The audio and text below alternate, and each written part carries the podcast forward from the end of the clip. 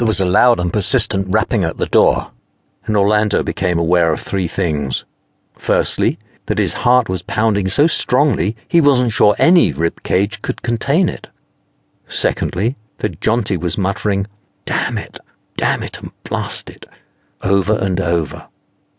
Thirdly, that someone might just be trying to gain their attention. He rose and stumbled to the door. Dr. Coppersmith, sir. It was Summerby, red faced and out of breath from running up from the porter's lodge. It's young Lord Morker. I thought I would come straight to you, seeing as he's one of your pupils.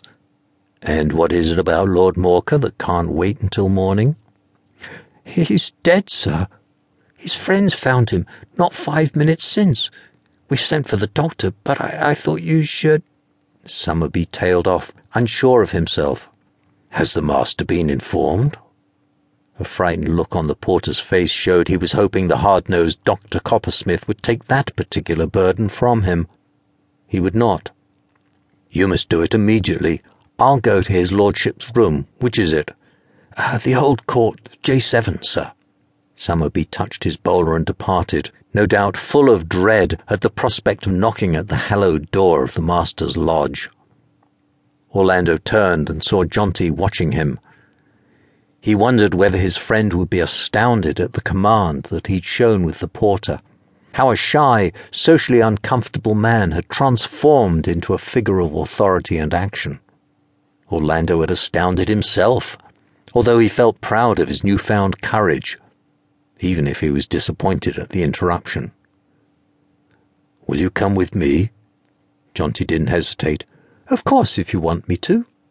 It's not a matter of wanting. I'm going to need you there, I think. All the flutterings in Orlando's stomach had faded now, driven off by the thought of a dead man, but he still wanted Jonty beside him. As they made their way over to the old court, they regretted their lack of prudence in terms of overcoats. The harsh East Anglian wind, straight from Siberia, the locals said, carried snow with it and they felt chilled to the bones.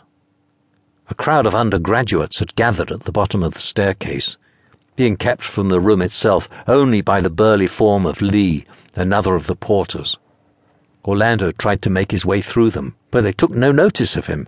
They were excited and afraid, and some of them were beginning to show signs of hysteria. This time, Jonty took control. He was popular among the undergraduates, being the most open and approachable of all the fellows at St. Bride's.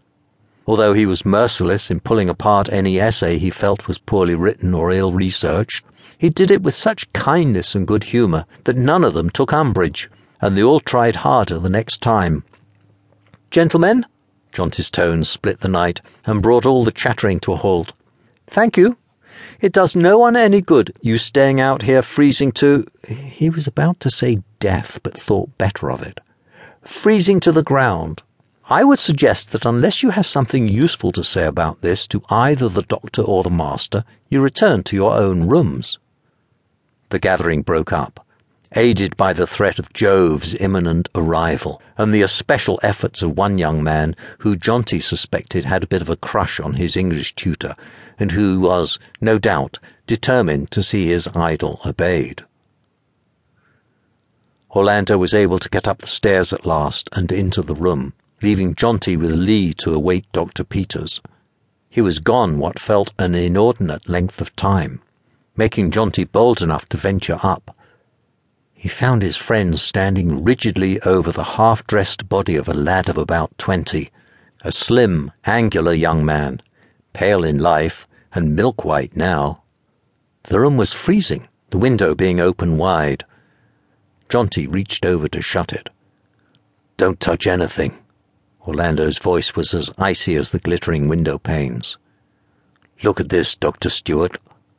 He pointed to the young lad's throat, ashen but mottled with ugly contusions. I believe Lord Morker has been strangled. Jonty shivered. It had certainly been a night full of revelations, and this had been perhaps one surprise too many.